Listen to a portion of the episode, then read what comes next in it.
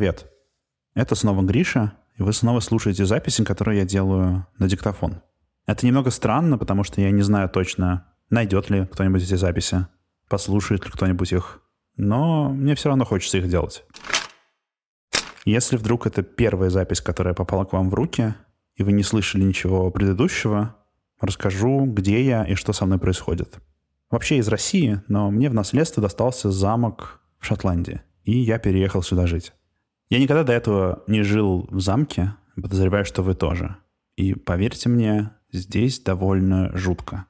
Очень много пустых пространств, комнат, дверей. В общем, я чувствую себя немного неуютно. И вообще, когда я сюда переехал, мне казалось, что я буду в замке абсолютно один, но теперь уверен, что здесь есть кто-то еще. Я абсолютно убежден, что в замке вместе со мной живут монстры. Теперь я их ищу. Правда, до сих пор ни одного не нашел, и каждый раз оказывается, что это не монстр, а просто мне померещилось. Но я продолжаю искать и продолжаю записывать все, что со мной происходит на диктофон. Недавно я увидел, как на чердаке что-то светится. Я точно знаю, кто так делает. Это привидение. Если про вампиров, оборотней и мумий я еще сомневался, что они были, то про привидения я точно уверен. Я очень много слышал про них историй, так что, конечно, они настоящие. Что ж, я достаточно откладывал это дело. Придется разбираться, искать и смотреть. Попробую вспомнить, как привидения обычно описывают. Белые, полупрозрачные фигуры людей, которые обитают в замках, старых домах и руинах, летают в воздухе и ходят сквозь стены. И думаю, вы знаете, о чем я. Может быть, вы видели их в кино или читали о них в книгах. Откуда пошли все эти истории? Как так получилось, что люди начали говорить друг другу о привидениях? Я начну со своего любимого дела. Зайду в библиотеку в замке и покопаюсь в книгах. Тут, кстати, уже не так пыльно, как раньше. Я успел прибраться. А, Б, В, вот, П. Привидение. Посмотрим, что я тут узнаю. Во время У я открыл древнекитайскую книгу, и это рассказ о какой-то очень старой эпохе. В западном предместье уезда Дзясин жил некий Ни Янь Сы. Как-то появилось привидение, которое входило в его дом, разговаривало с людьми, ела и пила как человек, но вида своего не являла. Одна служанка в семье Янь Цы случалось поругивала старших в доме – Привидение доложило. А сегодня она вот что говорила. Яньцы ее наказал, и она бронить его с тех пор не осмеливалась. Этот отрывок из старинной китайской книги IV века историка, писателя и государственного служащего по имени Ганьбао. Он сделал такую опись разных чудесных и необъяснимых происшествий в Китае. Здесь рассказывается о привидении, которого не было видно, но оно ело, пило, и даже пожаловалась на служанку хозяину дома. Интересно, мое привидение за мной следит? Как вы можете догадаться, истории о привидениях и разных духах умерших людей рассказывали все-все-все народы Земли. От Египта до Китая, от Австралии до Северной Америки и, конечно же, до разных народов России. Корни таких фольклорных рассказов очень древние. Они восходят к культу умерших предков, который был у древних людей. Это была одна из самых ранних форм религии, Люди обращались к своим умершим предкам, делали им подношения и общались с ними. Так, как будто они здесь, прямо рядом с нами. Вообще, эта традиция осталась до сих пор в многих культурах. У многих народов, например, принято оставлять еду умершим предкам. Или есть специальные дни, когда с ними разговаривают. Вот представления о привидениях пошли как раз от этих древних культов. И привидения проявляют себя по-разному. Иногда можно увидеть фантома, фигуру человека, который летает в воздухе, проходит сквозь стены. Иногда можно услышать его. Например, он может трясти цепями или выть. иногда привидение, например, просто двигает предметы и кидается посудой. Вы, слушатели моих записей, думаю, как и я, не удивлены, что у меня в замке есть привидения. Они же водятся во всех замках. Приезжайте в любой замок или старинный дом в Европе, и вам обязательно расскажут про призрака какого-нибудь прошлого жителя этого места, который тут водится – даже в России такое есть. В Петербурге, например, есть истории про призрака Павла I, которого можно встретить в инженерном замке. Вообще Павла убили заговорщики в 1801 году. И довольно быстро, несколько десятков лет спустя, люди начали рассказывать, что встречают его призрака. Например, в конце XIX века писатель Николай Лесков написал рассказ «Привидение в инженерном замке» про кадетов, которые там учились. А в конце 19 века это было уже училище. И рассказывали друг другу про привидение Павла Первого. Кто-то из них слышал его голос, а кто-то, например, видел странную тень, которая передвигалась по коридорам замка.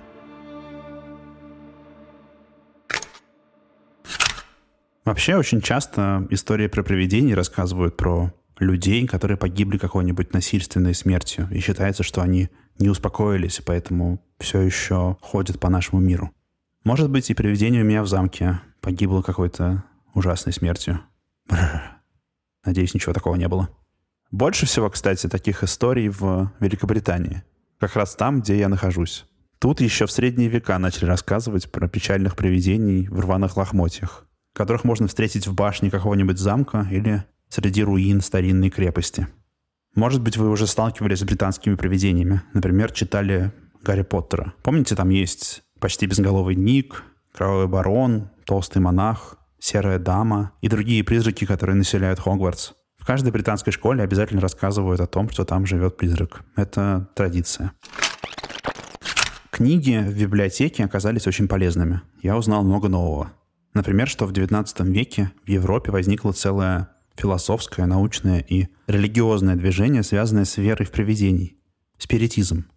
Может быть, вы слышали о нем или даже видели фотографии медиумов и спиритических сеансов. Люди сидят, взявшись за руки, за круглым столом и призывают призрака. Спиритизм заключался в том, что люди были убеждены, что призраки не просто существуют, а что их можно вызывать, наблюдать, запечатлеть на фотографиях и так далее. То есть в XIX веке люди считали, что встречи с призраками имеют реальное объяснение, и что с душами умерших правда можно связаться. Этим увлекались и в России. Особенно аристократы, дворяне и даже члены царской семьи – Считалось, что с привидениями можно поговорить на спиритических сеансах. Такие сеансы обычно проходили в присутствии медиумов. Это были люди, которые утверждали, что могут установить связь с загробным миром. Обычно медиум и участники сеанса садились вокруг стола. Это было вечером, при полной темноте или при свечах или неяркой лампочке. Они держались за руки, и начинали происходить всякие вещи, которые указывали на то, что рядом с ними появился призрак. Стол трясся, люди чувствовали прикосновения или вообще предметы взлетали в воздух. Способов поговорить с призраком было несколько. Самые распространенные были такие. Например, все одновременно клали руки на блюдце, и это блюдце ездило по буквам алфавита, которые были нарисованы на столе или специальной дощечке. Блюдце указывало на отдельные буквы, и из этих букв складывались слова. Или медиум мог как бы впустить в себя привидение и начать транслировать то, что она говорит – или просто словами, или записывать эти слова на бумагу. Но вообще было много скептиков, которые не верили в спиритизм, пытались его опровергнуть научными методами и показать, что медиумы на самом деле просто шарлатаны. Иногда у них получалось. Известным противником спиритизма был, например, химик Дмитрий Менделеев. Ну ладно, почитали и хватит. Время столкнуться с привидением лицом к призрачному лицу. Но просто так подниматься на чердак я, конечно, не буду. Для начала нужно как-то защититься. Чем там пользовались в древние времена? Призраков и злых духов из домов нередко изгоняли при помощи разных растений, которые считались волшебными. Их сушили и сжигали, наполняя пространство ароматным дымом. В Европе для этого, и не только для этого, например, часто использовали шалфей.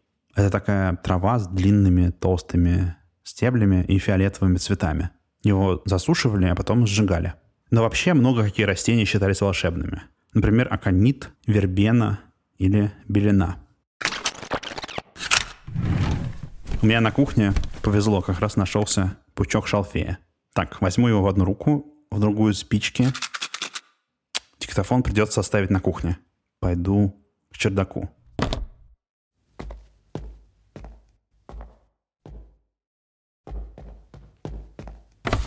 Нет, нет, нет, нет, нет. Слишком страшно. Мне нужно кому-нибудь позвонить. Моя бабушка в завещании оставила мне еще и телефон. Она сказала, что если мне станет совсем жутко, то можно позвонить нейропсихологу Ксении Ватиковой. Может быть, она расскажет мне, стоит ли мне тревожиться и бояться привидения.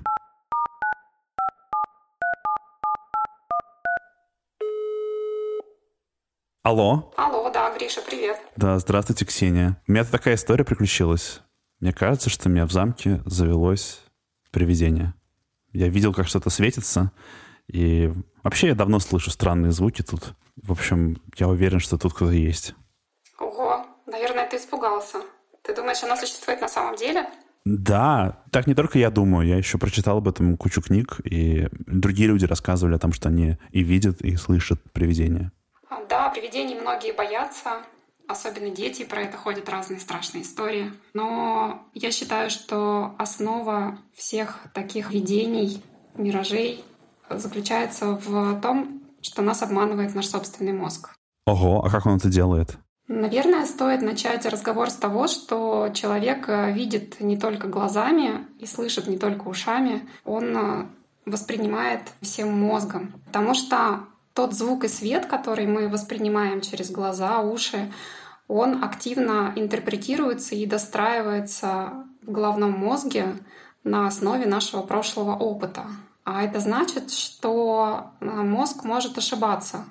И я думаю, что многие видели разнообразные зрительные иллюзии, когда нам кажется, что объект движется, а на самом деле он неподвижен. А иногда люди даже слышат э, то, чего нет на самом деле и это называется галлюцинация. Да, я вот читал в одной книжке про привидение, которого не было видно, но оно разговаривало. Да, иногда бывает так, что человеку кажется, что он слышит какие-то голоса или слышит шумы, а некоторые люди даже слышат музыкальные звуки или даже целые музыкальные произведения. И из-за того, что такие ошибки восприятия непроизвольны, то есть их нельзя контролировать, то очень часто, особенно раньше, когда люди ничего не знали о том, как устроен головной мозг, они предполагали, что источник звука, источник голоса находится вовне, и его же должен кто-то издавать. И, скорее всего, это какие-то существа из потустороннего мира, что-то сверхъестественное, а может быть э, божественного происхождения, а может быть это вообще голос Бога. То есть, получается, что люди что-то слышали или видели и не могли даже представить, что это их мозг, и поэтому думали, что это призраки. Да, с точки зрения науки, такой как нейробиология и психология и психиатрия, это так. А почему это вообще происходит? В каких ситуациях это бывает? Ошибки восприятия или вот такое искаженное восприятие иллюзий могут случиться с каждым человеком при определенных условиях. Например, такое бывает при засыпании. В тот момент, когда человек находится между бодрствованием и сном, наш мозг находится в состоянии уже близком ко сну, и тогда очень часто возникают такие странные узоры или а, формы перед глазами. А иногда у некоторых людей это могут быть не просто цветовые пятна или геометрические узоры, а какие-то музыкальные мелодии. И они даже не всегда воспринимаются как что-то страшное, опасное. Некоторым, наоборот, интересно наблюдать за таким калейдоскопом узоров. А если человек сильно устал, то тоже такое может быть? Да, когда у человека была очень сильная физическая нагрузка или человек что-то очень долго делал. Часто такие ошибки восприятия и галлюцинации их описывают а, водители, когда долго-долго едут по шоссе, особенно в темноте либо ученые или исследователи в полярных экспедициях, когда они тоже долго едут, и перед ними однообразная белая снежная степь. А может быть, это настолько сильная физическая нагрузка, например, при марафоне, что на фоне чрезмерной усталости люди могут видеть даже какие-то фигуры. Например, это могут быть фигуры родственников, а может быть даже непонятных монстров, которые похожи на призраков. Вот это да. Выходит, э, все объясняется гораздо проще, чем я думал. Похоже на то.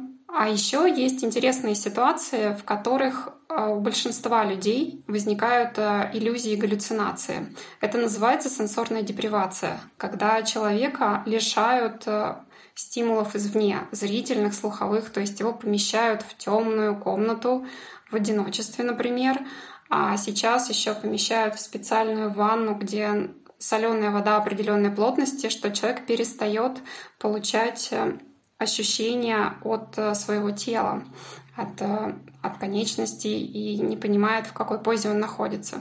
Так вот, такая сенсорная депривация и монотонность восприятия приводит к тому, что мозг сам начинает э, порождать разнообразные иллюзии, и они могут быть очень разные. Человек может начать слышать голоса, разговаривать с какими-то знакомыми или просто с теми или иными людьми. И он может видеть разных персонажей, которые разыгрывают разнообразные сценки. И в этот момент они кажутся реальными, реально существующими. А такая сенсорная депривация, она бывает, например, в темноте, да? Не просто в темноте, нужно еще достаточно долго там находиться, а в одиночестве хотя бы несколько дней. И желательно еще, чтобы не было ничего слышно. Надеюсь, это не мой случай. Я тут все-таки с котом живу. Да, думаю, что не твой, но если ты хочешь попробовать, что это такое, то это доступно. Можно записаться и поплавать в такой специальной ванне несколько минут. Очень интересный опыт. То есть, получается, значит, у нас есть засыпание, усталость и вот такая сенсорная депривация. А, а в других случаях люди видят какие-нибудь иллюзии и слышат? При некоторых болезнях у людей тоже наблюдаются галлюцинации или временные искажения восприятия. Например, это встречается при эпилепсии или шизофрении. Эти расстройства известны с давних времен, и раньше таких больных часто считали юродивыми или считали, что они могут общаться с духами или богами. А, например, это связано с тем, что при эпилепсии в мозге возникает э, аномальная электрическая активность, и возбуждение охватывает весь мозг. Очень часто это связано с судорогами, и перед таким судорожным припадком человек может видеть специфические образы или слышать э, какие-то голоса. И как описывают сами люди с эпилептическим расстройством, часто эти переживания носят э, такой оттенок экстаза, как будто бы они общались с Богом или пережили какое-то духовное путешествие, которое принесло им новые идеи, озарения. Очень красиво про это писал Федор Михайлович Достоевский, у которого была эпилепсия. И, в частности, один из героев его романа, князь Мышкин в романе «Идиот», он тоже описывает рассказывает о своих переживаниях и фактически о тех иллюзиях восприятия и галлюцинациях, которые у него были. Ну, то есть получается, что все эти примеры из фольклора, литературы, они просто объясняются работой мозга. Но, Ксения, как же тогда объяснить спиритические сеансы? Гриша, я думаю, спиритические сеансы — это все таки мошенничество. И в их основе лежит не ошибочное восприятие, а такое свойство, как конформность, когда люди склонны верить каким-то идеям, если все вокруг в это верят. Я думаю, что мне нечего бояться. Пойду проверю, что же в своем замке я принял за привидение. Хорошо. До свидания. Пока, Гриша. Ну что же, я снова понял, что мне нечего бояться. Но все-таки, что это светилось на чердаке? Пойду поднимусь и посмотрю.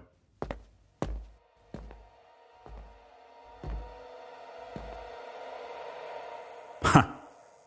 Это всего лишь старый фонарь. Почему он лежит на полу?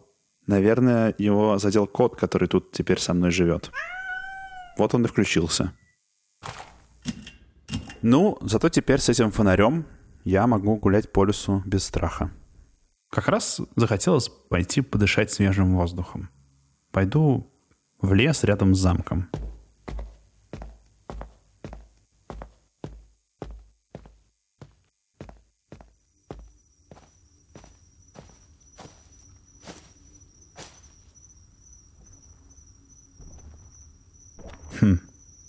Там как будто кто-то ходит между деревьями. Кто-то большой и волосатый. Ах, что же это такое, а? Придется снова разбираться, но это уже в следующий раз. Над подкастом работают я, звукорежиссер Дима Гудничев, редакторка Ася Терехова, выпускающий редактор Сережа Дмитриев, расшифровщик Кирилл Гликман и фактчекерка Полина Семенова. Если вам нравится этот подкаст, советуем курс «Правда и вымысел в Гарри Поттере» Аси Штейн. Там тоже есть лекция про призраков и про историю почти безголового Ника и Плакса Миртл. Этот курс можно послушать в приложении «Гусь-гусь». Там много всего для детей. Подкаст «Здесь повсюду монстры» тоже там есть.